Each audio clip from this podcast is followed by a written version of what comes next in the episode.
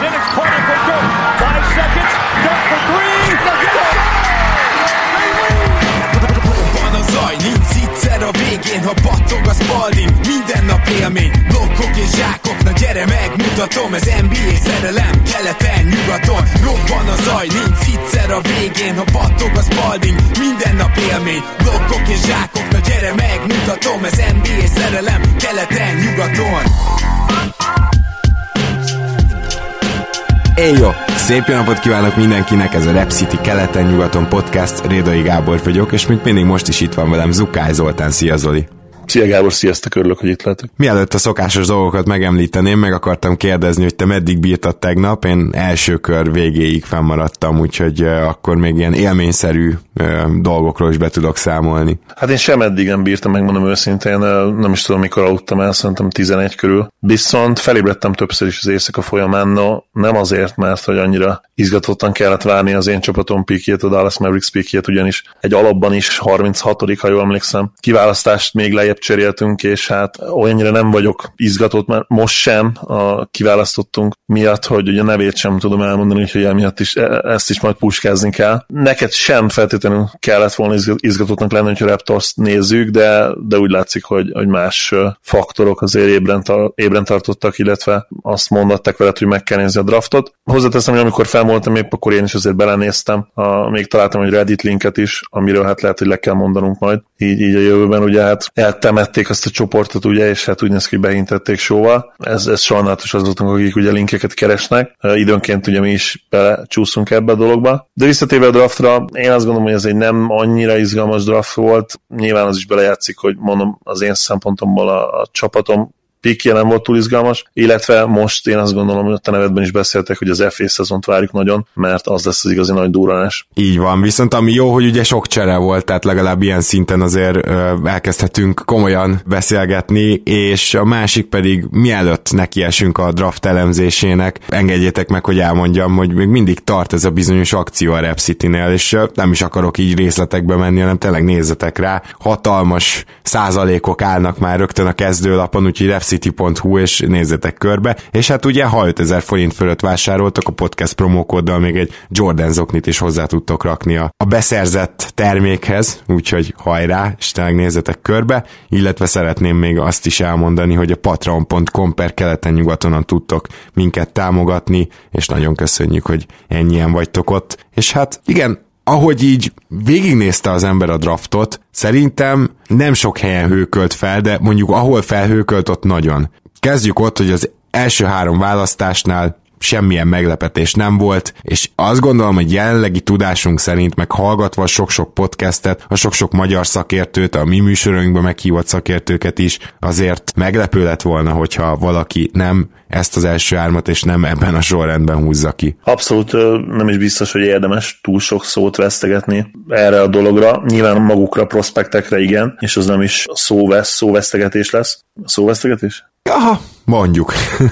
Egy lájtos nyelvtanvacsot benyomunk rá, jó? Akkor ez az egész így maradjon benne, és akkor ezt se vágjuk ki a remek. Így van. Ez az egész így, hogy van benne hozzáadtunk a nettó értékészadásnak. Röviden azért mondjuk el, szerintem a Zionról egy picit beszéljünk, ugye különleges atléta, 6 láb 7 inch, 285 font, mostani tudásunk szerint az NBA második legnehezebb játékosa lehet Bobán után, ha nem fog egy nagyon picit lefogyni, lehet, hogy lehet, hogy az NBA edzők, a, a, a fizikoterapeuták, a, ugye a, a szakértők, akik ezzel foglalkoznak, a, akik sérülés megelőzésekkel foglalkoznak, ugye az orvosok, edzők, ilyen különleges szakértők is vannak sok csapatnál alkalmazva. Lehet, hogy ők erre kérik majd Zion. Egyébként hihetetlen munkamorája van a srácnak, én egy éve most már egyértelműen hibásan őt egy kifejezetten rossz prospektnek gondoltam, vagy, vagy legalábbis túl hype nagyon-nagyon sokat fejlődött, tanult a kosárlabdáról az elmúlt egy évben, 15 hónapban. Most már teljesen más véleményen vagyok róla. És uh, megható is volt egy picit szerintem az, a, ahogy ő elsírta magát, mert az semmi álságosság nem volt benne, hanem van, amikor tudod tényleg látott, hogy hát tényleg nem jut szóhoz, meg hogy annyira meg van hatódva.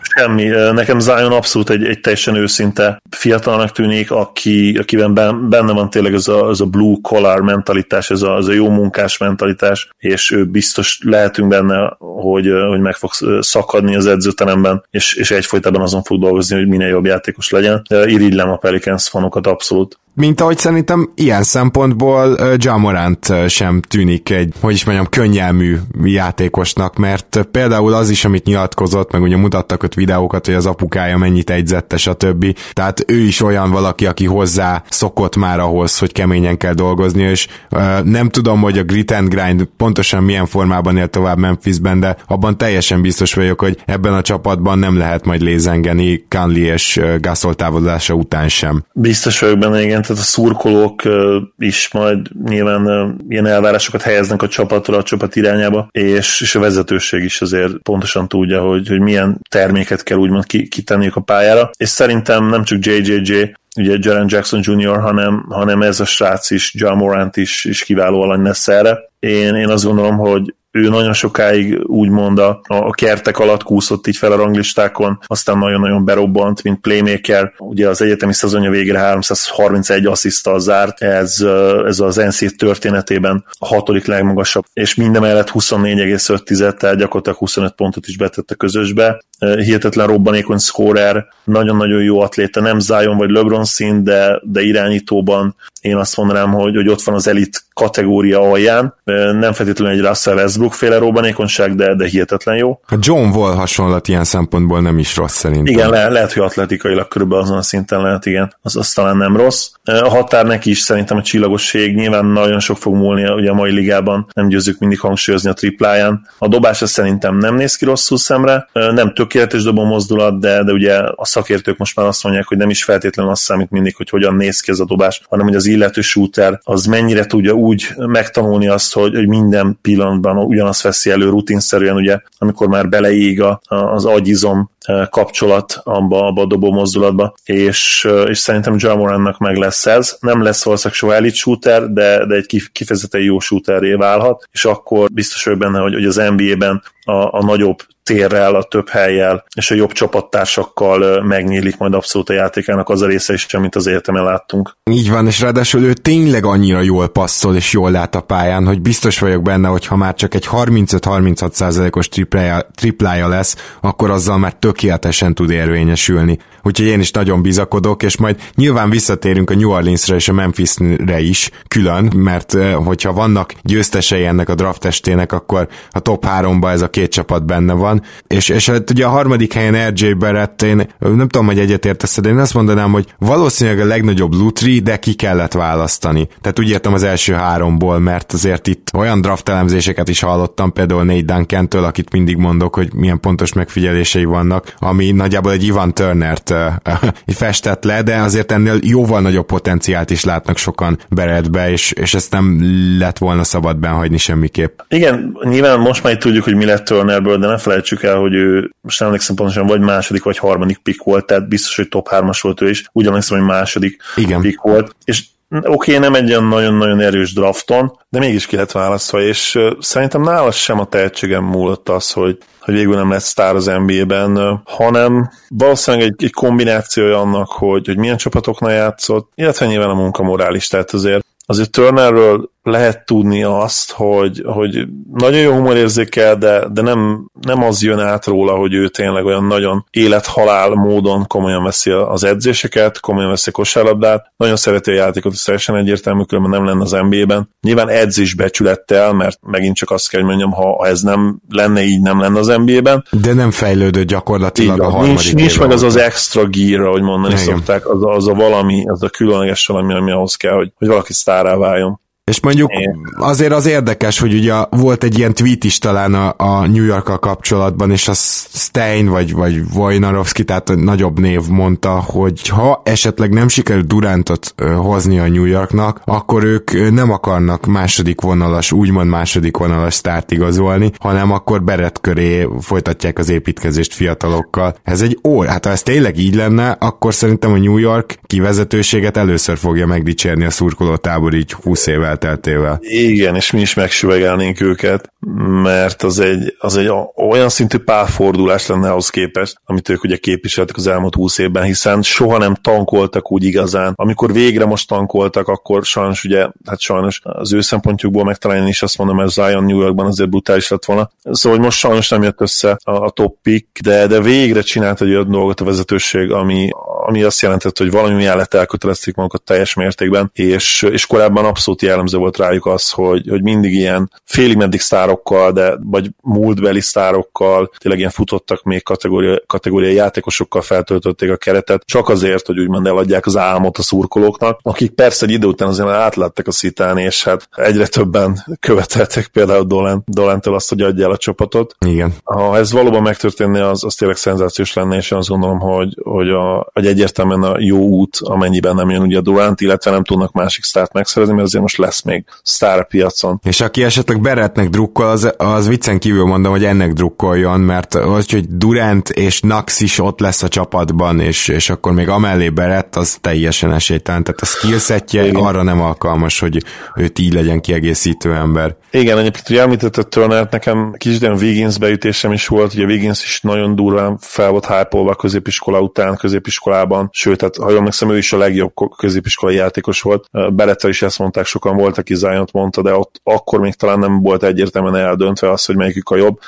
Ugye ez az egyetemen már nem volt kérdés. Zion egy historikus szezon futott, míg, míg Berett azért picit, hát hát ilyen underwhelming szezont hozott le tényleg, és nem azt mondom, hogy hatalmas csalódás volt, de ugyanazt éreztük, mint wiggins hogy hát azért nem tudja úgy dominálni az egyetemi kosárlabdát, mint amire számítottunk volna. Ez nem feltétlenül egy hatalmas stop tábla, ami az NBA-t jelenti, és az NBA-re nézve, de, de semmiképpen nem jó jár. Az biztos, hogy, hogy a plafon az, az nagyon magasan van nála is, de, de például még mondtam, hogy Zion engem abszolút meggyőzött az elmúlt egy évben, hát belettel kapcsolatban több kérdés sem merült fel, mint ami előtte volt, főleg a kosárlabda IQ-ját kosárlabda iq kapcsolatban, és természetesen a védekezésével kapcsolatban, ami hát szintén nem volt sziporkázó az egyetemi év alatt, ellentétben megint csak Zionnal, aki, aki abszolút elit volt ebben is. És akkor menjünk tovább a negyedik pickhez, ahol már beszéltünk ugye a Memphis New Orleans párosról, mint a draft nagy nyerteseiről, de e- egyikőjük esetében sem csak az egy és kettes úgymond szerencse miatt, mert ebben nyilván az is benne van. Viszont a negyedik helyen lévő Atlanta Hawks úgy került ide, és egyáltalán úgy húzott, hogy én szerintem azt a legszebb álmaikba se gondolták volna a Hawks drukkerek. Ugye a negyedik hely az Nyilván a New orleans lett volna, de mint jól tudtuk, árulták a pikket, és bizony árulták, és egyébként ezzel az is eldőlt, hogy sikerült is továbbadniuk ezt a negyedik pikket New Orleansban, hogy a Lakers most már nem nagyon tud olyan opcióval számolni, hogy majd július 30-ig kihúzza a Davis cserét, tehát ez már most lehetetlen, tehát így a 32 milliós cap space az nem tud összejönni úgy még azt hiszem igen, hogy megpróbálják további csapatok bevonásával nem cap space-be cserélni Davis-t, hanem még van három apró szerződésük, amit ha hozzáraknak a cseréhez, akkor abból még lehet csere, de én szerintem a Lakers drukkerek kezdhetnek úgy számolni, hogy itt Davis trade kikerétől függően 23 vagy 27 millió lesz a cap space, ezt csak így mellesleg be akartam szúrni, hogy mi a következménye ennek, hogy az Atlanta Hawkshoz került a négyes pick, és hát konkrétan az Atlanta Hawks átvette Solomon Hilt, illetve odaadta az 1 per 8-at és az 1 per 17-et a New Orleans Pelicansnek, azért, hogy a negyedik helyen le tudják draftolni DeAndre Huntert, és ez jól megmutatja azt szerintem, hogy ők nagyon oda lehettek Hunterért, mert volt olyan mock draft, amiben Hunter csúszott akár 8-ig, de ők biztosak voltak benne, hogy egyrészt nem fog, másrészt pedig Hunter talán a legjobb védő ebből a első hármon kívüli, bár egyébként azt is mondhatjuk, hogy a draft egyik legjobb védője, ezt nyugodtan, és, és azért triplája is van. Tehát az a 3 játékos, akit a Hawks keres, az itt szerintem meg lehet. Mindenképpen Hunternek a padlója szerintem nagyon-nagyon magasan van. Az a, az a teljesítmény, amit tőle elvárhatunk 21 évesen, lehet, hogy az NBA szezon kezdetén, mert talán 22 is lesz, amit, amit tőle elvárhatunk ezen a ponton, az, az egy nagyon jó produktum. 7 láb 2 inch wingspanje van, ahogy mondtad, be tudja dobni a triplát, és bizony scoring szempontjából is azért ő jelentősen fejlődött a, a második éve, éve óta az egyetemen, a sophomore season után. Én, én nagyon örültem volna annak, hogyha például Maverick szem egy ilyen játékos tud Luka mellé megszerezni, Trae Young mellé ugyan, ugyanilyen jó fit, és majd beszélünk nyilván a tizedik kiválasztottról is. Úgy néz ki, hogy a Hawksnak most megvan a def line gyakorlatilag, ugye Young, uh, Huerter, Reddish, uh, Hunter és Collins személyében. Én megmondom én, hogy nem szaroznék, ezt az ötöst kiküldeném a pályára, és, és egyszerűen azt mondanám nekik, hogy érezzétek jól maratokat, nem muszáj bejutnunk idén sem a play de próbáltok meg együtt nőni, együtt érni, és, és minél jobbá válni, és szerintem nagyon komoly esélyük van arra, hogy, hogy ezt megtegyék a következő két-három évben. Nyilván fontos a veterán jelenlét, és, és pont emiatt szinte biztos, hogy azért egy-egy veteránt be fognak illeszteni a kezdőbe. Még az is lehet, hogy ez akár az a Salomon Hill lesz, akit ugye megszereztek, és, és valamelyik újonc véletlen a padról jön majd azért be, vagy lehet, hogy Huerter.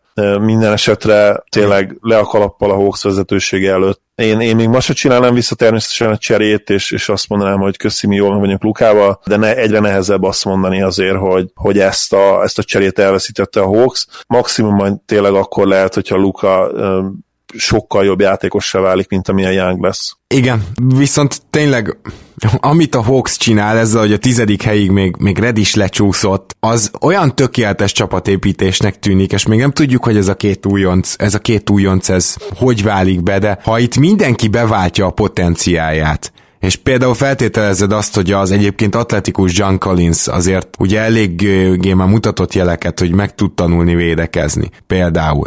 Mert ugye a Warriorsnak sem kellett klasszik védekező center, és egyértelmű, hogy a Warriors másolja a Hawks csapat felépítésben.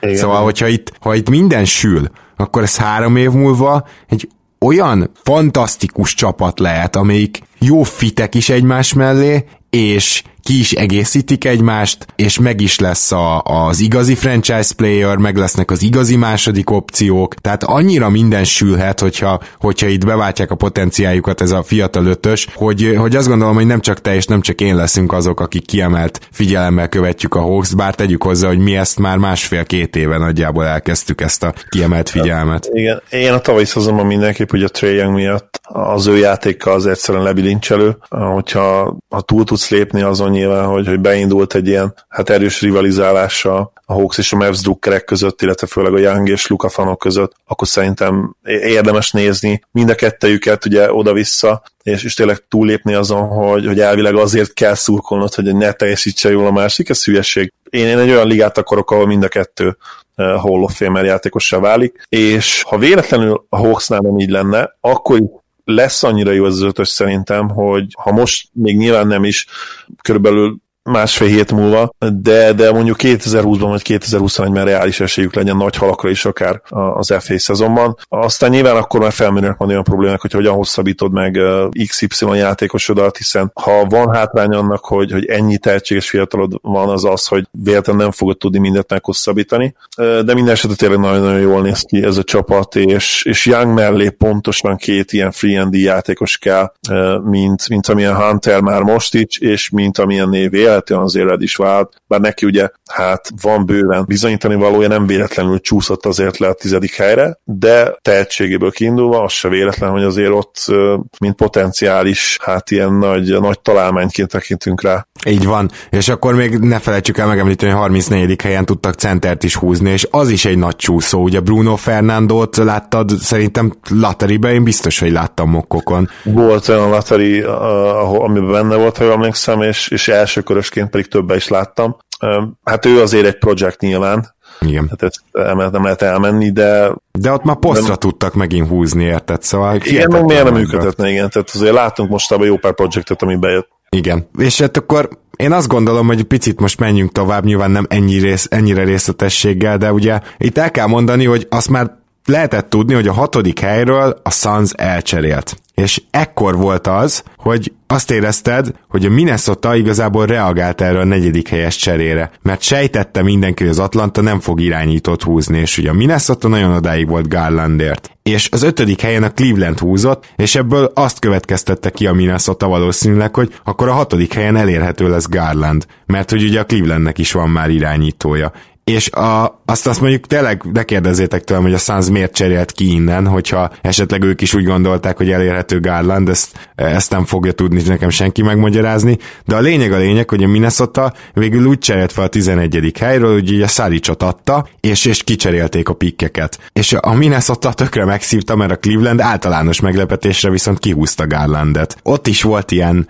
hír, hogy a Cleveland nagyon tárgyal több csapattal, hogy kinek kell Garland, akkor az adja meg az árát, és akkor feljött az ötödik helyre, de ott meg valahogy ez nem sikerült, és ők pedig úgy voltak, hogy best player available, amivel 100-ból 90-szer egyetértek, de most nem. Ez egészen szörnyű fit Sexton és Garland egymás mellé. Hát papíra nem hozik jól, ez tény és való. Ami a védekezést illeti, a, nem kérdés, hogy, hogy nagyon rossz fitek. Ott, ott ne is próbáljunk belemagyarázni dolgokat, mert nem lehet. Két alulméretezett védő a mai ligában, hát tudjuk, hogy hogyan működik a védő oldalon, elég ugye Lilardot és McCallumot megnézni. Igazából ilyen Larry és Van Fleet szintű extra védőnek kell lenned ahhoz, hogy, hogy ez működjön, és akkor se egész meccsekre. Igen, hogy ezen túl tud lépni, és, és ott is azért kell időnként trükközni a play és, hát volt bizony azért rossz matchup a, a Raptorsnak, amikor átdobták ezeket a játékosokat, legyenek bármennyire is jó védők, mint ahogy mondtad. Hát a Fili ellen ugye nem is tudtak egyszerre pályán lenni. Így van, pontosan.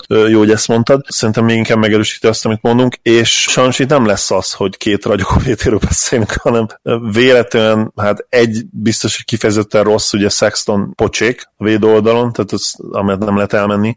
Oké, okay, újonc volt, de, de nem is feltétlenül projektál, vagy jó védőként, és bizony Garlandnek is azért az egyik hát kritikája az volt most az egyetemi szezonban, hogy nem játszott szinte semmit öt meccset, de, de a scouting reportok mind megemlítették azt, hogy, hogy fizikailag azért ő nem erős, és bizony ez nem csak ott zavarja ugye ez a fizikai erő hiánya, hanem a, a gyűrű közeli befejezéseknél is. Ő azért inkább fog lepattani védőkről, mint hogy, mint hogy védők pattanjanak le róla, és ez bizony azért probléma lehet támadásba én azért kicsivel pozitívabb vagyok, bár lehet, hogy te is inkább a véde, védelemre gondoltál, amikor a pocsé, pocsék nem, fitet nem, mondtad. Nem, támadásra gondoltál? támadásra is, mert hogy két olyan uh, alulméretezett irányító, akiből egyik sem tud passzolni és szervezni, az nagyon súlyos lesz. Tehát rögtön hasonlította azt hiszem az egyik őjük gyorsan ki is twittelte, hogy ők lesznek az új McCallum Lillard. Hát uh, ahhoz meg kéne tanulni játékot szervezni, meg passzolni. Tehát, hogy azért McCallum is és Lillard is bármikor lehoz neked 8-9 asszisztos fontos meccset, hogyha a kezébe adod úgy unblock a labdát,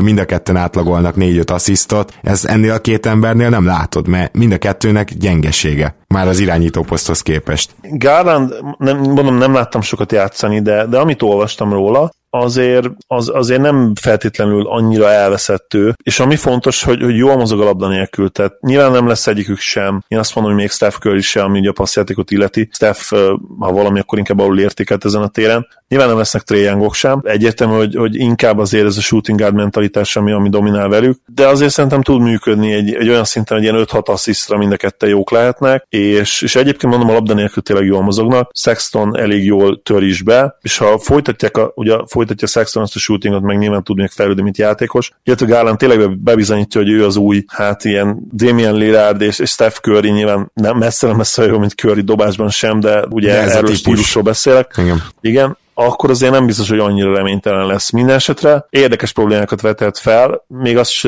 tartom feltétlenül valószínűtlennek, hogy, hogy versenyeztetni fogják ezt a két srácot egymás ellen. Hogyha úgy vannak vele szerintem a Cavs-nél, hogy nem akarták bent annyi Garlandet, mert lát, látnak benne egy szupersztárt, nem kérdés számomra, hogy ezért húzták ki Igen. Sexton mellé, és, és úgy vannak vele, hogy ha, ha tényleg szupersztár lesz belőled édes fiam, akkor úgyis találsz majd egy, egy módot arra, hogy ezt megmutasd. Ha nincs ott az út előtted, akkor majd csinálsz magadnak, vagy mondani szokták kicsit közhelyesen. Zonzásítva, tényleg ennyire jó, akkor vagy működni fog Sexton mellett is, vagy simán Sex, Sexton nélkülözhetővé teszi, és annyi. Igen, igen, ez teljesen benne van a pakliban, csak azért fura, mert akkor valószínűleg Káverbe ők nem láttak annyit. A Minnesota kiúzta Káver, de hogyha ez fordítva történik ez a két pik, akkor szerintem mindenki tapsol, hogy, hogy igen, mindenki a jó fitet választotta magának. Ugye Káver a Minnesota-nak a, a vingállományát fogja tovább erősíteni, ami most már kezd pofásan kinézni, de ők nagyon szerettek volna irányítót, és ezért cseréltek fel. Tehát ilyen szempontból fura.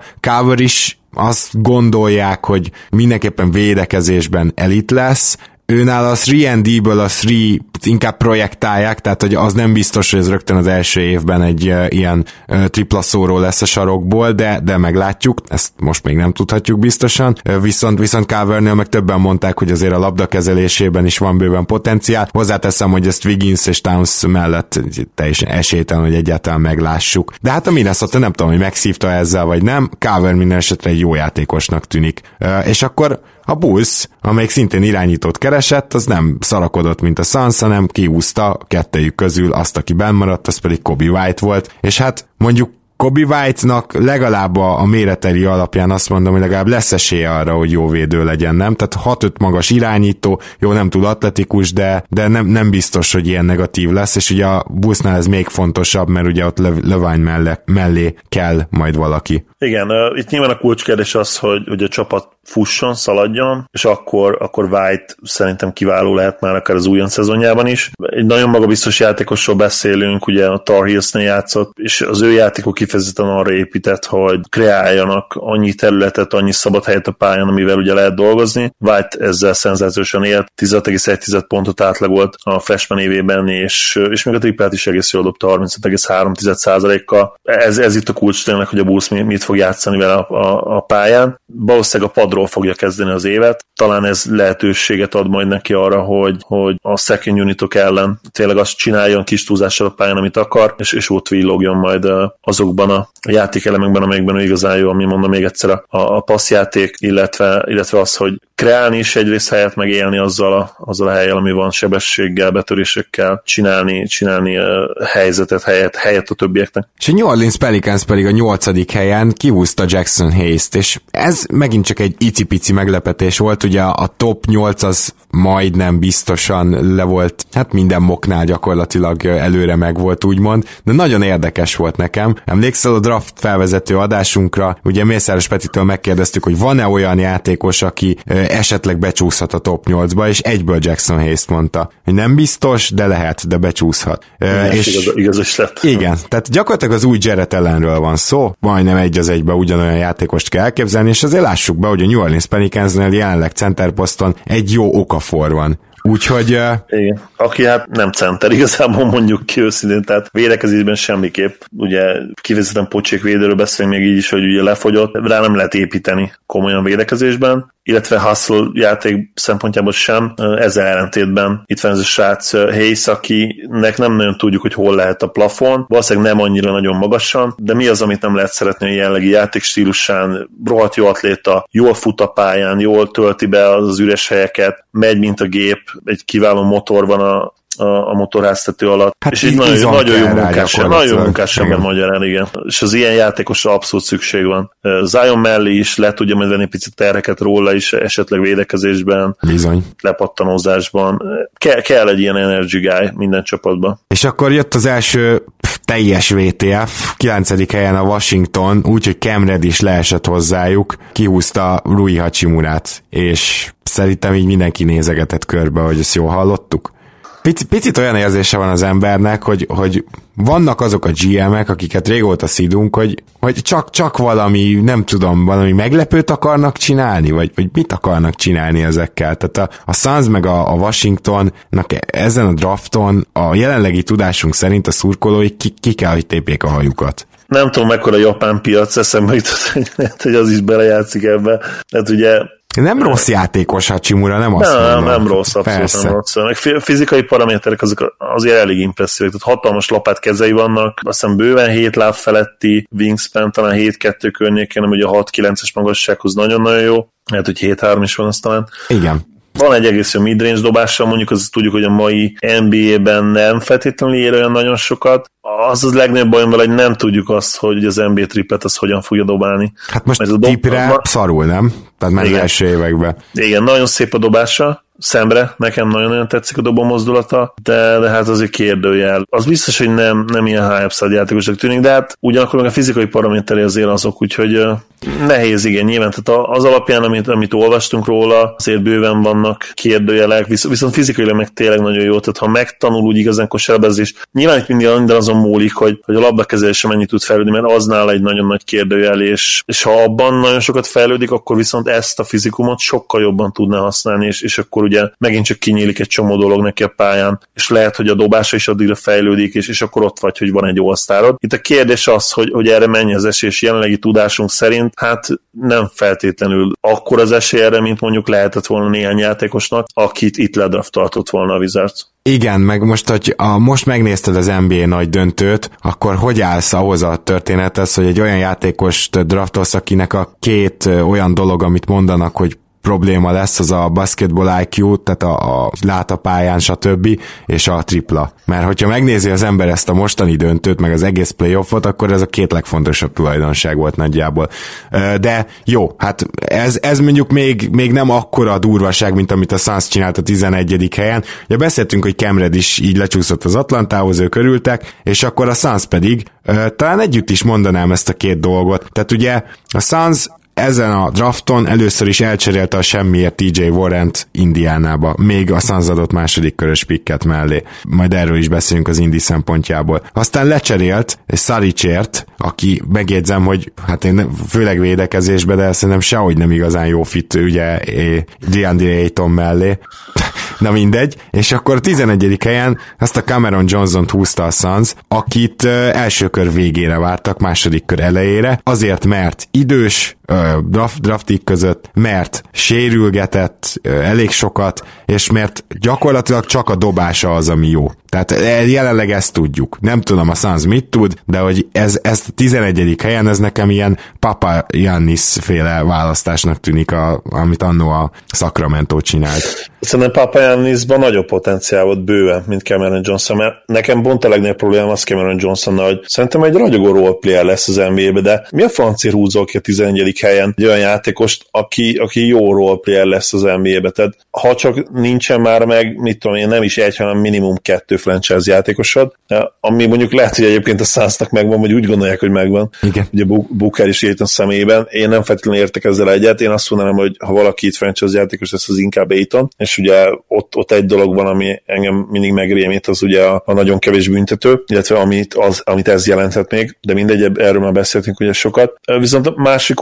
oldalon meg fogva az egészet, már évek óta, de lehet, hogy most már egy évtizedet tényleg úgy tűnik, van egy hihetetlen nígye a Sunsnak, az, hogy ugye ledraftolják azt az irányítót, és oké, okay, nem, nem tudom most pontosan ezt lehet, hogy meg tud erősíteni, a csere, a lecsere, az utána történt, miután Garlandot elvitték? Nem, nem, ugye előtte történt, előtte. és Na, a Garland tehát, ki is megy az ötödik helyen, biztosak lehettek benne innentől, hogy Kobe White legalább benn marad. Igen, hát így ugye duplán, fur, duplán fura a dolog, mert uh, oké, okay, se Garland, se White nem, nem ez az atombiztos irányító prospekt, ezt azért mondjuk ki. Nyilván, hogyha a Suns második helyen draftolt, akkor gondolkodás nélkül kiviszik Morantot például, ezt ágába se lehet volna lecserélni.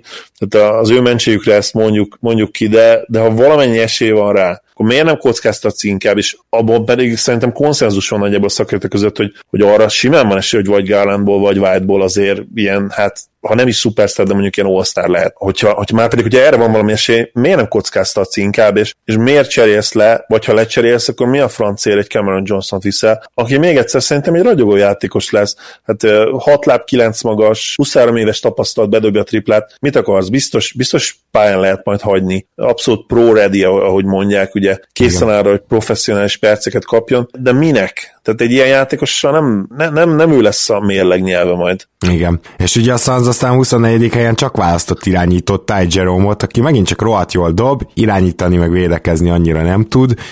Nem tudom, tehát most szerinted ennek a csapatnak az elmúlt négy éve alapján a, a tripla dobás a legnagyobb need? Tehát egy olyan csapat, amelyik szerintem négy éve bottom five-ba van védekezésben, és legalább kétszer lett tök utolsó. Mondjuk nem is, nem is tripláztak jól, ez tény, tehát amikor például George, George Jackson féle line volt, meg még a Warren, amikor Warren még nem tudott dobni, vagy, vagy szerintem nem hozta le ezt, a, ezt az outlier szezont, aminek a közelébe se lesz jövőre.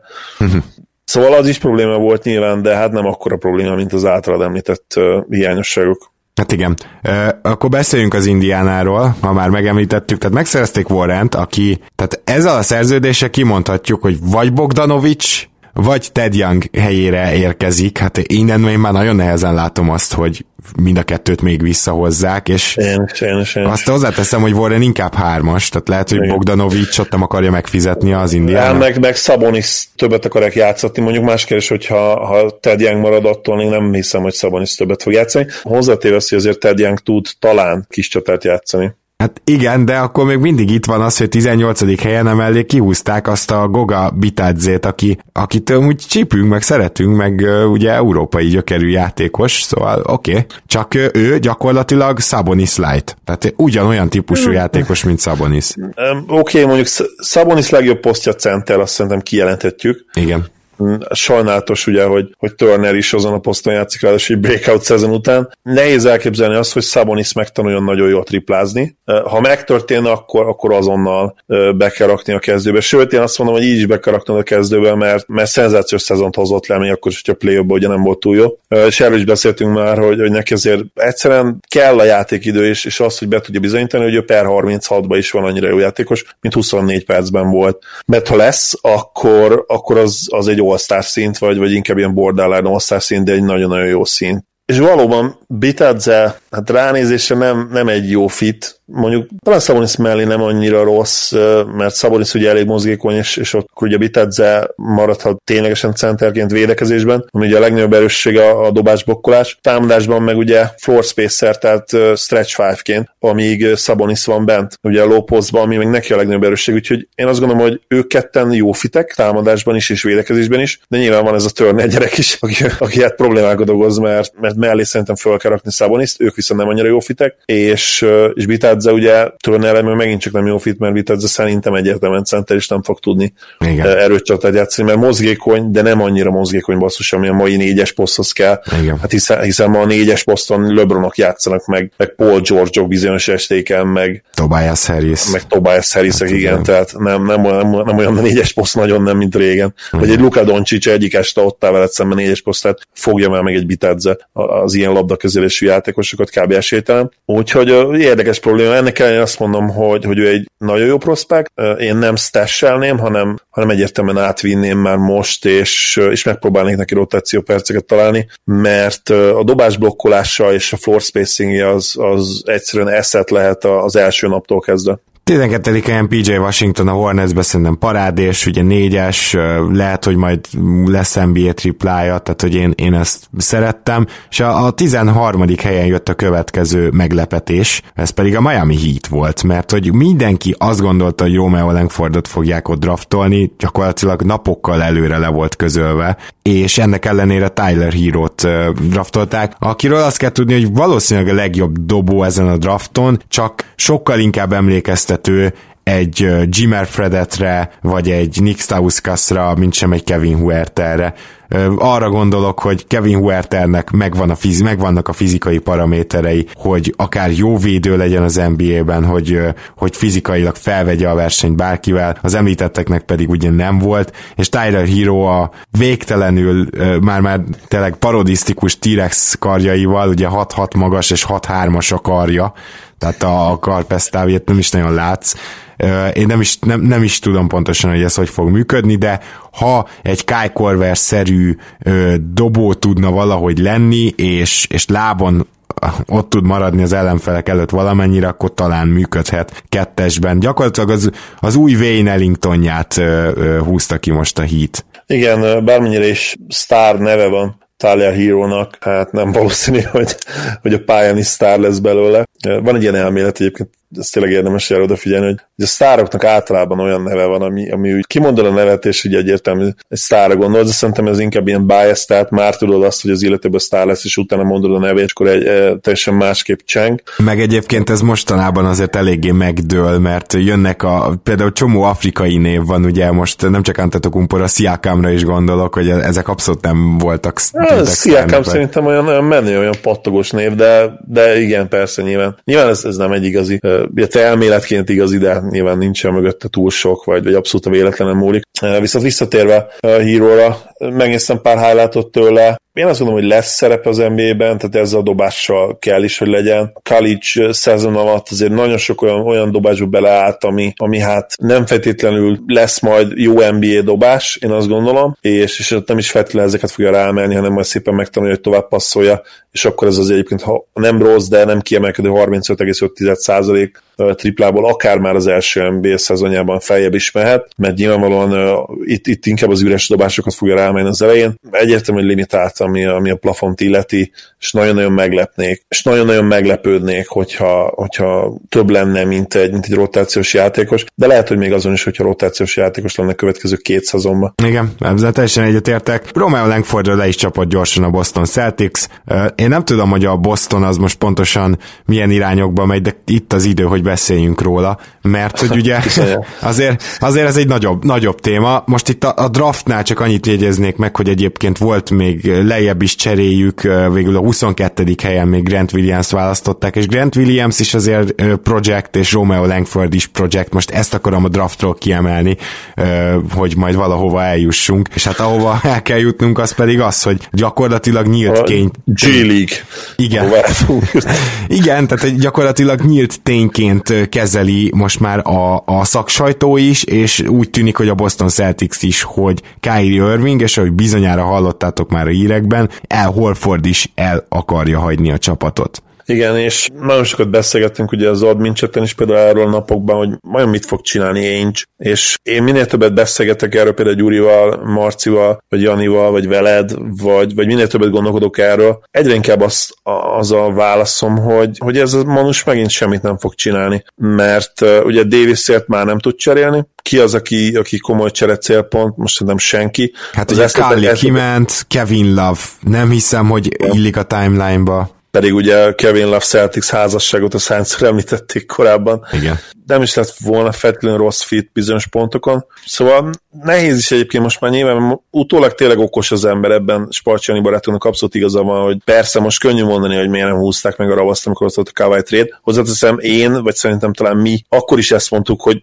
basszus, meg kell húzni a ravaszt. Tehát igen, kockázatos, de, de ezért gyűjtötték az eszeteket, hogy egy ilyen játékost, amikor elérhetővé válik, meg tudjanak szerezni. És ugye ez még Paul George is igaz valamennyire visszamenőleg, aki szerintem nem olyan jó, mint Kawhi, de nyilván ő is elit szezont hozott lett tavaly, és ilyen borderline top 10 játékos volt. Sőt, már a Jimmy Butler első trade-nél is így van, így van. ott voltak ők. Igen, igen, és ez pont mind a három pont olyan típusú játékos, ami kellett volna egyébként a Celticsnek. Még ha mondom, nyilván vannak is azért különbségek színben, minőségben köztük. De ugye ők Haywardra tették gyakorlatilag rá ezt a történetet, mert ő is ilyen típusú játékos volt, és reméljük, hogy egyszer még lesz. Tehát ez nyilván nagy szerencsétlenség, meg az, hogy az első meccsen. Igen, de, de Hayward után is, tehát ugye azon a nyáron is még cseréltek volna, tehát én inkább azt mondanám, hogy ott volt, ott hibáztak nagyon nagyot, hogy azt gondolták, hogy ami van, az elég, és, és főleg a sérülés után egyébként, mert a sérülés előtt még érvelte, hogy érvehettél amellett, hogy, hogy nagyon erősek vagyunk már most, de aztán ugye jött a szezon, és először ugye Sean Hayward az első meccs, aztán később Kári kidőlt,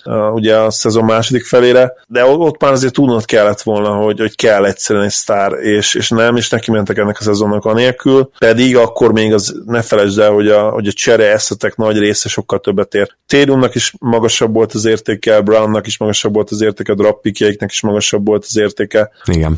Aztán a szezon ezt mindet áthúzta, átírta, és most ott vannak, hogy lehet, hogy a legjobb megoldás az a megoldás lenne, amiről tudod, hogy biztos, hogy nem fogják csinálni, a teljes újjáépülés, és Tatum, Brown és, és a draft prospektek köré építeni, de biztos, hogy ezt nem fogják meghúzni. Nagyon kíváncsi leszek, de akkor ezt mondjuk ki, szerintem ne elfinomkodjunk, tehát te úgy érzed, hogy eltöketlenkedte az elmúlt öt évet, Ainge. Abszolút, és, és az a durva, hogy én, én megértem őt is, hogy ezen a ponton tényleg nem fog tudni mit csinálni, mint hogy folytatni ugyanezt tovább, és, és el fogja engedni Irvinget, el fogja engedni nyilván Horfordot, mert Horfordot mondjuk öt évre megfizetni tényleg baromság, ez, ez nem kérdés, és, és megpróbál majd egy, egy playoff részevőt felépíteni jövőre, mert hogy abban is biztos látsz, hogy, hogy egy Brad Stevens sem fog tankolni egy csapattal. Tehát hát hogy igen, nem? igen, e, e, és ugye ráadásul volt még egy cseréjük, tehát Aaron baines is el tudták küldeni, e, igen. csak pikkért. Szóval a lényeg a lényeg, hogy gyakorlatilag most már annyi helyük van, hogy majdnem egy maxos szabad ügynökre. Szóval ilyen szempontból is kíváncsi vagyok, hogy most akkor hirtelen egyszer csak a, a fiatal Boston csapatba akar majd lépni a nagy szabad ügynökekért, mert az se reális. Tehát most, most Igen, ez a probléma, hogy, amiről beszélünk két éve gyakorlatilag, hogy ugye kétséggel megvinni egy lovat, hogy nem most kéne próbálkozni kétségbe esetten és cap space-szel odavinni egy Kawhi Leonardot, hanem cserélni kellett volna érte basszus, és, és akkor nem tartanánk itt. Igen. És már most megmondom, lehet, hogy meg kell lennem a szavaimat utólag, de kizár dolognak tartom, hogy, hogy top tier free agent esélye legyen a Celticsnek, és nyilván egyébként ebben az is benne van, hogy ugye KD kidőlt egy évre, Clay kidőlt 8 hónapra, vagy 7 hónapra, tehát már eleve az az egyébként nagyon-nagyon erős FA market, FA felhozata nagyon durán meggyengült már, már az első sípszó előtt, úgymond. Így van. Szerintem nagyjából elmondtuk itt a lényeget, de azért most a boston nagyon kell majd figyelni, hogy pontosan mit csinál, hogy csinál, mert most szerintem egy picit bedőlt a terv, és így valahogy most a szarból kell újra kihúzni a franchise-t, és nem, nem úgy értem, hogy most teljesen összedőlnek, vagy ilyesmi, meg vannak ott tehetséges fiatalok, csak az elvárásokhoz képest szerintem Angel minden szem rajta lesz, hogy mit csinál ezen a nyáron, tehát így értem. Egyébként én kifejezetten drukkolok most már a Bostonnak, hogy hogy ennyi jó eszedből tényleg nagyon nagy szerencsétlenség is kell, hogy ne jöjjön ki valami, és hogy valami azért jöjjön ki. Tehát én szeretnék látni akkor legalább egy, egy fiatal, nagy potenciállal bíró csapatot, csak az a hogy ezt öt éve építik, és az Atlanta három év alatt jobbat épített. Igen, igen. Térumnak kell szintet lépnie, Brownnak kell szintet lépnie ehhez. Ezen a két srácon van tehernek szerintem most így a, hát a 60%-a is. Ha nem tudnak odavinni egy másik sztárt, akkor lehet, hogy lesz az a szezon kezdetre 70-80% is. Tényleg rajtuk múlik az, nem csak az, hogy milyen lesz a Boston jövőre, hanem, hanem a közeljövőben esetleg kialakuló szituáció is tényleg rajtuk múlik, hogy, hogy milyen esélyük lesz arra, hogy, hogy később contenderé váljanak. Nincs mese, Térumnak szupersztárá, Brownnak pedig all kell válnia. És ehhez szerinted mennyire illik bele az, amit plegykálnak, hogy akkor Vucevicsre menne rá a Boston? Mert egyébként hozzáteszem, hogy úgy fitnek, meg, meg egyáltalán játékrendszer tekintve szerintem kiváló, tehát ez egy nagyon jó gondolat, csak az Se, Segítene én azt gondolom, Térumnak mindenféleképpen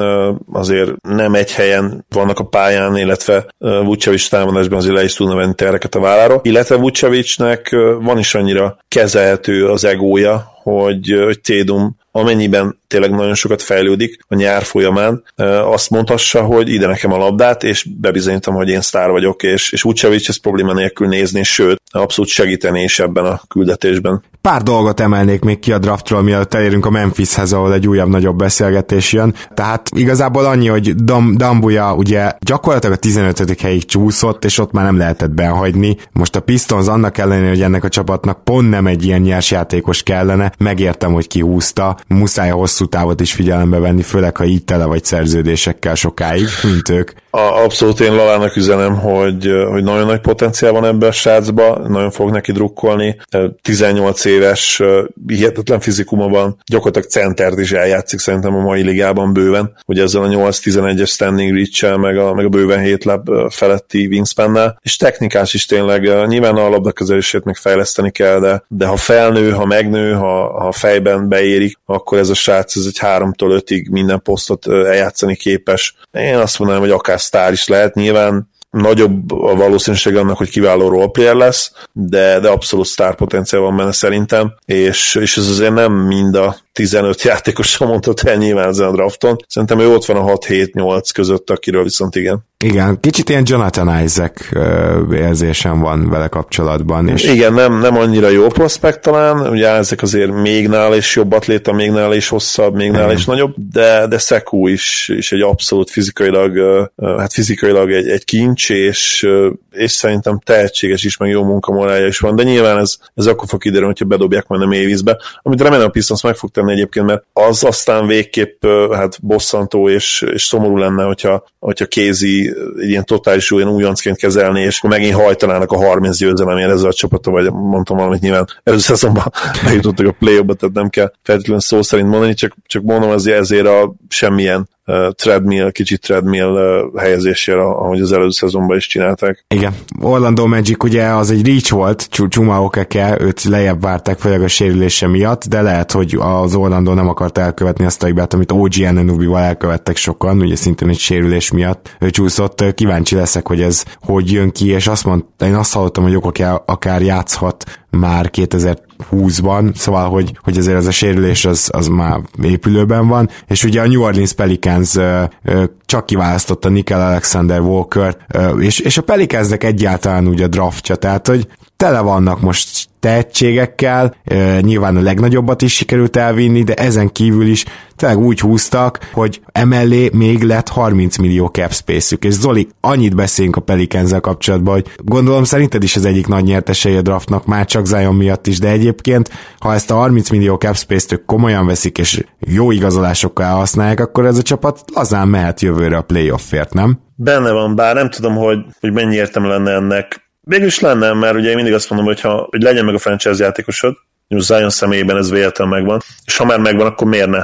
Miért ne jutnám be play akár az első évben, hogy azonnal szerezzen playoff tapasztalatot, úgyhogy, igen, én egyetértek veled, most, most nem feltétlenül kell öt évre előre tervezni, hanem lehet most két évre is tervezni, és, és akkor megtartjuk nyilván Holiday-t, akkor nyilván igazolunk, a start nem is tudunk, mondjuk kitömjük Beverlit akár, Beverly szerintem Holiday mellett simán játszhatna, az, az, az pont egy olyan egyes kettes alacsony szerkezet lenne, ami brutálisan jól működne. Hát amúgy ott van Ból is, de például akkor mondjuk egy Bojan Bogdanovicsot kitömsz, teljesen. Vagy az is lehet, igen. Mi akartam mondani, hogy azt nem tudom, hogy annak mennyi értem, hogy öt évre kitömni valakit, tehát mondjuk ha például egy Bogda öt éves szerződést akar. Persze, azt nem, igen, azt, ebbe egyetértek. Brandon Clark, Memphis Grizzlies 22. hely, zseniális. Ő nem is tudom, hogy Clarkot csúszott addig, de nem is az, ő, ő egy ilyen picit alulméretezett négyes, de egyébként egy ilyen energiabomba, aki ilyen, lehet, hogy kettőtől ötig mindent tud majd fogni, erős, nyilván nem centert játszik, de JJJ mellé tökéletes fit. Ha van csapat, ahol nem olyan nagy probléma, hogy a négyes még nem tud triplát dobni, van abban is potenciál Clarknál, de, de, de hogyha nem is tanul meg triplát dobni, ő egy állat a festéken belül tényleg, és mivel JJJ jól dob triplát, és Morent is jól dob triplát, és hogyha mondjuk mellé rakod, mit tudom én, Bradley-t és, és Brooks-t, akkor, akkor ott nem, nem ez lesz a nagy probléma, hogy a spacinget tönkre teszi majd Brandon Clark, cserébe szerintem tökéletesen egészítik ki egymást JJJ-el, és én nagyon izgalmasnak tartom a Memphisnek ezt a párosát, ezt a draftját, rohadt jól draftoltak, és úgy érzem, hogy az egyik győztesei, egyértelmű győztesei ennek a 2019-es játékos bőrzének. Nem lesz rossz fit, ez biztos, ugye, hát egy gyengében úgymond ugye a méretei, de JJJ mellett, tehát ez nem lesz probléma, a, akinek ugye hát prototipikus center méreteiben hogy gyakorlatilag annak ellenére, hogy, hogy erőcsatát is tud játszani, és én azt gondolom, hogy Clark a, a méretei ellenére szinte minden poszton bevethető, mert tényleg akkor a szíve van a pályán. Róla is megnéztem most egy kettő-három összefoglalót, és, és oké, okay, nem egy shooter, a gyerek alig-alig dobált rá három, hármasokat az egyetemen, de, de tényleg olyan motor van benne, hogy felhúzod a meccs elején is megy a végéig gyakorlatilag, és, és egy ilyen játékosra mindig-mindig szükség van. Én azt gondolom, úgyhogy igen, meg, meg tényleg az, hogy, hogy láttunk már ilyen játékosokat, akik mégse tudtak érvényesülni, de hogy Clarkban majdnem biztos vagyok, hogy kiváló védő lesz. Emellé. Igen, meg, meg ami nagyon jó, és ami nagyon tetszett, az az, hogy nagyon jól fejez be a gyűrű közelében, és, és ez bizony nagyon jó lett JJJ mellett, mert ha valamibe, ha valami valamibe JJJ például nem jó, az pont ez, hogy, hogy a gyűrű közel, közelébe befejezni, és, és nem is venni el előle a helyet Brandon Clark ez, ezzel a képességével, hogy betörni és befejezni akár kontakta. Úgyhogy én szerintem támadásban is nagyon jó fitek, és, és hát védekezésben nyilván Clark az átlagos wingspanje ellenére is, hogyha tényleg, ahogy mondtam, ez a, ez a dinamo, aki megy az elejétől a meccs végéig tényleg, és, és minden játékban ott van, mindenbe beleteszi a kezét. Így van.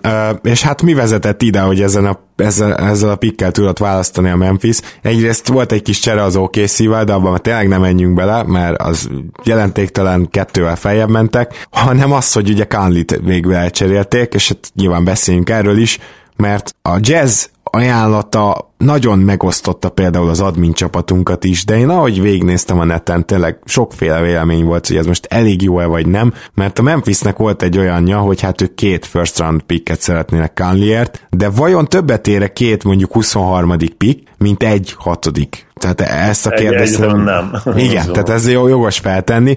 Viszont a Jazz hajlandó volt két picket adni. Ugye a, azt hiszem a jövő évi a másik, úgyhogy lehet valamilyen first round pick a Jazznél 2020-ban, ezt most nem is csekkoltam, mert mert ugye amúgy nem nagyon adhatnák. Viszont jött mellé azért Grayson ellen, azt nem felejtjük el, hogy az is gyakorlatilag egy first round pick. Még akkor is, hogyha a jazzben nem annyira találta meg a számításait, te például nagyon szerelmes vagy bele, tudom, hogy ő, ő, őt még sokra értékeled, és gondolom, hogy te nagyon örültél, hogy ő Memphisbe került, mert ott megkapja majd a lehetőséget minden bizonyal, és említsük meg a korrektség kedvéért, hogy ugye átment még, szóval szerintem Memphisbe kiválóan illő Jay Crowder, még akkor is, hogyha ő talán nem ilyen csapatba vágyott, és Kai Colver, aki valószínűleg nem marad Memphisben. Igen, Grayson nekem, hát nem azt mondom, hogy nagy szerelmem, mert az erős túlzás a srácban van azért egy ilyen hát egy erősen utálható mean streak, ahogy mondani szokták kint, és ez a rész azért nekem nem tetszik, de maga a játék azt hiszem tökéletesen olyan bére. Ezt már elmondtam nagyon sokszor, engem, engem tényleg sokkolt Szia Szemi, az, hogy, hogy ő mennyire nem kapott lehetőséget a kiváló preseason után. Tavaly én abszolút rotációba raktam volna őt. Nyilván a jazz tudott valamit, amit mi nem, és, és ez, ez, a, ez nem változott ez a vélemény, hiszen most bőven beleraktak egy ilyen cserébe.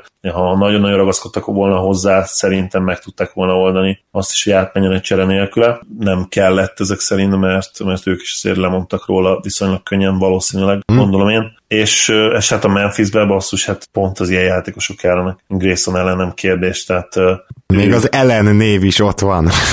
igen, tehát ő annyira tökéletes fit, én azt gondolom Morant mellé, Clark mellé, JJJ mellé, hogy, hogy tényleg nem is kell túlmagyarázni, én, én azt remélem, hogy, hogy azonnal berakják a rotációba, vagy akár kezdeni is tud. Nyilván a memphis is várhatjuk ezt, hogy három-négy fiatal mellé be kell rakni azt a token veteránt a kezdőbe az év elején, de remélem, hogy, hogy akár ellen is ott lehet majd a starting line-ba. Kíváncsi leszek nagyon. Na és akkor szerinted összességében most jó ez a csomag Conley-ért, vagy nem? Conley egy all-star. Most annak ellenére, hogy nyugat miatt nem volt az... Sőt, hát én azt mondanám, hogy Conley jobb, mint egy all mert ugye vannak olyan all is az NBA történetében, akik hát lényegesen rosszabb játékosok voltak, mint, Igen. Mike, Michael Conley, Mike Conley, és... De persze nagy szerződése van, de persze 32 lesz, szóval ezeket mind értem, de a tavalyi szezonja az nekem megint bizonyított, tehát jó volt. Ez egy komoly játékos. A, a jazz, én azt gondolom, hogy, hogy nagyon jó dolgot csinált, mert ha bármikor van esély arra, hogy megismétlődjön a 2004-es történet, az lehet, hogy pont a jövő év, amikor, amikor lehet, hogy nem lesz egy igazi super contender, lehet, hogy lesz hat csapat, vagy öt csapat, amelyik mondjuk ilyen elsődleges contender, vagy nem tudjuk eldönteni, hogy, hogy melyikük lenne a legesélyesebb, és lehet, hogy utána, utána jön egyből a jazz, vagy az is lehet, hogy a jazz hetesre vagy nyolcasra bővíti majd ezt a csoportot. Simán. Igen, az lenne a legjobb és bár megnéztem most a statot, egy fórum beszélgetés miatt, Real Jam beszélgetés miatt a minap, nyaralásomat így töltöm, hogy Real Jam ezek. hogy, Ezen gondolkozzunk el majd így magunkban, nem, csak, nem csak te, de én is. Így van, hogy az elmúlt a 2010-es Lakers győzelem óta nem volt olyan csapat, amelyik ne lett volna minimum top 9-ben támadásban, de, de az utóbbi években, most képzeld el, Gábor, hogy nem is úgy, úgy néz ki legalábbis, hogy nem is, nem is elég még talán egy top 5-ös offense sem, hanem, hanem ilyen top 3-as általában minden évben, aki nyer végül, és Ja, mondjuk ebbe a Warriors vastagon benne van az utóbbi éveket Nyilván, nyilván ez így van, viszont a, amikor a Cavs nyerte, ők harmadikok voltak offenszben, a Raptors így negyedik volt, szóval azt azért szerintem elmondhatjuk, hogy, hogy top 6-7, legrosszabb, legrosszabb esetben top 6-7-8 8-as offense nélkül nem tudsz nyerni. Igen. És, és a kérdés az, hogy a jazznek ez meg lehet-e Kánlival. Hát, hát, nagy ahhoz... lépést tesznek, az biztos, meg Kánli tízszer jobban illik oda, mint Rubio. Meg nyilván, nyilván ahhoz Mitchell is kell, tehát én azt gondolom, hogy nem kérdés, hogy Donovan Mitchellnek szintet kell lépnie, mert én nem vagyok abban biztos, hogy a sophomore szezonjában akár egy juttányit jobb játékos volt, mint az újon CV-ben. Egy juttányit? Az szép Jott, volt. Jottányit inkább? Jottányit, de itt a Juttányi az szerintem Jottányi, tökéletes. Maradjunk ugye? benne, meg egyébként Jottányit ad, tehát még ha jól mondtam volna, se lett volna jó, de mindegy benne marad. Jól van. Na, van-e esetleg bárki, akit ki akarsz emelni, hogy, hogy jól választott, vagy jól draftolt, a, akiről még nem beszéltünk, én, én, én részemről nincs olyan még, akiről igazán véleményt tudok mondani. Tehát olvastam, hogy Pool mekkora választás lett a Warriorsnak, vagy hogy Samanic a San Antonio-nak, de... Én, én Samanicot ismerem egy kicsit, és nagyon drukkolok neki. Az a baj, hogy nagyon-nagyon lelassult a fejlődés. Tehát az a srác, akit három-négy éve tényleg Luka Doncsicsal egy szinten emlegettek, mint prospektet, és aki dominálta az U, U Európa bajnokságokat, tehát ugye ezeket az underage U15, 16, 17, 18-as világeseményeket, azt a srácot már nem látjuk, és, és felnőtt szinten teljesen más, és, és hát minimum nagyon belassult a fejlődése, rosszabb esetben nyilván kiderült az, hogy, hogy ő a felnőtt szinten nem feltétlenül lesz annyira jó. Én remélem, hogy nem az utóbbi lesz igaz, mert egyébként nagyon hasonló Lukács, tehát kiváló játék intelligencia, nagyon jó dobó, hatalmas srác egy periméter játékoshoz képest. Messze nem olyan jó a labdakezelése hozzáteszem, tehát már ez azért egy, egy hatalmas különbség a két játékos között, de, de biztos benne, hogy, hogy használható lenne az NBA-ben, de ez az kell, hogy valaki higgyen benne, és, és hagyják elkövetni a hibáit amint a Spurs nem vagyok biztos abban, hogy, hogy nagyon-nagyon megtett mostanában. Én, én igazából a, az utolsó olyan újoncra, aki, akit úgy dobtak be Mavisbe, hogy nem csak, hogy hagyták is, hogy bármit csináljon, hanem el is vártak tőle, hogy, hogy virtuóz legyen, az Tony Parker volt, és, és a Tony Parker fejét meccsenként ötször üvöltötte le Popovics, de nyilván tudta is azt, hogy milyen, milyen talentum van benne, viszont az utóbbi években nem láttunk olyat, hogy ezt, ezt megtette volna. Nem, hát most a Spurs modell tényleg az, hogy mint Murray-nél, meg White-nál egy-két évig géliga, meg padvége, és viszont kinevelik azért. Tehát, na, jó kezekben van. Egyébként hozzáteszem, hogy mondjuk ami érdekes, hogy Keldon Johnson a 29. helyen a legnagyobb anti-Spurs pick, amit valaha láttam. Tehát, hogy Na mindegy, majd kiderül ebből is, hogy mi lesz, mert a Spursnél ugye sosem mersz biztosra jósolni. Igen, és azért, és azért volt az utóbbi évben pár olyan stash Euro prospektjük, akiket, akik hát soha nem láttunk az NBA-ben, és valószínűleg nem is fogunk. Remélem, hogy Summer is nem ilyen lesz. Ide a végére pedig egy sorsolást gondoltunk, mert ugye tartozunk azzal, hogy végül is kinyeri meg azt a két bizonyos sapkát, a, a közül a négy ember közül, aki pontosan tippelt, arra a kérdésünkre, hogy melyik csapat dobja majd a legkevesebb pontot a döntő során, és ez mennyi lesz. Golden State 92 volt a megoldás, négy darab ö, nyertesünk van, közülük sorsolunk. Így van, és közül a telefonommal rögzíteni fogom a, a képernyőmet, illetve remélem, hogy közben Gábor is hall, meg ti is hallotok. Ugye megnyitottam ezt a Random Number Generator oldalt, amit ugye szoktunk használni a sorsolásra, és van ugye négy nevünk, ahogy Gábor már elmondta, és én közben akkor elkezdtem már rögzíteni a telefonommal a, a tévém kijelzőjét, ahogy látjátok. Van itt négy nevünk, Kasszai Levente az egyes számú, Molnár Mátyás a kettes, Bérces Gyula a hármas, és Dixon Attila a négyes, és itt Random Number Generator oldal, most pedig generálok egy győztest, és az első győztes az Dixon Attila, a második győztesünk pedig a hármas szám, ahogy láthattátok, Bérces Gyula. Úgyhogy a hármas számú Bérces Gyula és a négyes számú Dixon Attila győzött. Gratulálunk nekik a, a győzelemhez, és Mátyás, illetve Leviát sajnáljuk, hogy ezúttal nem sikerült nektek. Nem tudom, mennyire fog vigasztani a tudat, hogy, hogy köz nem voltatok hozzá. 25% esélytek volt, ugye fejenként sajnos most nem jött össze. A győzteseknek azért gratulálunk, reméljük, hogy ti is tudtok majd gratulálni. Nyilván neten nem kell elég, hogyha magatokban. Így van, és a két nyertesnek mondanám, hogy vegye fel Facebookon, vagy ha Patreonon fenn vannak, akkor akár Patreonon velünk a kapcsolatot. Még annyit mindenképpen elmondanánk, hogy Szemi és Gibárszki Marci összedobott egy Dodó podcastet, nem tudjuk, hogy ez lesz az utolsó, mert ők se tudják, de azért ez egy fontos adás, rengetegen kérdezgettetek a nagy csoportban is, ugye most rengeteg plegyka megy, hogy kit hogyan tud a kep alá, vagy kep fölé igazolni, vagy hogy lehet cserélni egy-egy csapatnál, szóval egy kis CBA gyors talpalót dobtak össze a srácok, ajánlom hallgatásra. És nagyon szépen köszönöm, Zoli, hogy ezt a kis gyors sorsolást itt rögzítetted, meg megcsináltad, aztán hamarosan jelentkezünk, hiszen közeleg ugye a Free Agent szezon, és most tanába felvesszük már majd a hónap témái adásunkat is, mert kaptunk nagyon jó témákat. Így van, örülök, hogy itt lettem. Mondom, ez a draft most számomra nem volt annyira különleges, de, de remélem, hogy, hogy sokatok nagyon élvezte, nagyon sokan felmaradtatok, ennek örülök illetve volt ugye egy, egy rendezvény is Kalassai Márkéknál a Kédien bárban, remélem, hogy az jól sikerült. Jól, ami és... azt illeti, tehát, hogy tök király volt, és most először vittem a kutyámat, a Sherlockot, és ő is jól érezte magát, úgyhogy ennyit Na, ugye a végére. Kutyabarát, kutyabarát is volt hely, ez csodálatos. Remélem, hogy én is tudok majd csatlakozni valamikor az én kutyáimon, bár ugye nem feltétlenül az enyémek, hanem ugye egy családé, de időnként kölcsön kérhetem őket. Amit még mondani akartam, hogy, hogy az FA szezont azt nagyon-nagyon várjuk, azzal kapcsolatban biztos benne, hogy lesznek posztjaink is majd, illetve hát, hát legalább két-három adás, nyilván egy elemző is, meg nyilván a a mock, FA mock is, amit majd rögzítünk.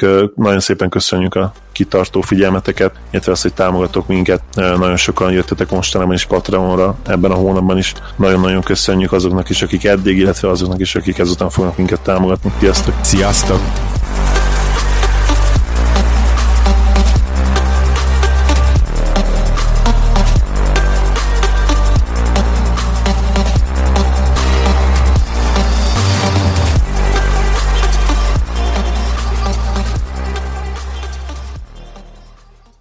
Ha más podcastekre is kíváncsi vagy, hallgassd meg a Béton műsor ajánlóját. El tudod képzelni, hogy a podcastet, amit éppen most hallgattál, fél év múlva már a mesterséges intelligencia generálja? Mi sem. De ha érdekel, eljötte már a gépek lázadása. Hallgass bele az Embertelen podcastbe. Orsós Lajos vagyok, a műsor házigazdája. Egyelőre még élőben. Egyelőre. Fedezzük fel együtt, hogyan ismerkedik, randizik, mesél és vitatkozik Betty és Péter, két teljesen mesterséges intelligencia. Lajos, a podcast címét mond még egyszer, Léci. Oké. Okay. Embertelen podcast. Ez a műsor a Béton közösség tagja.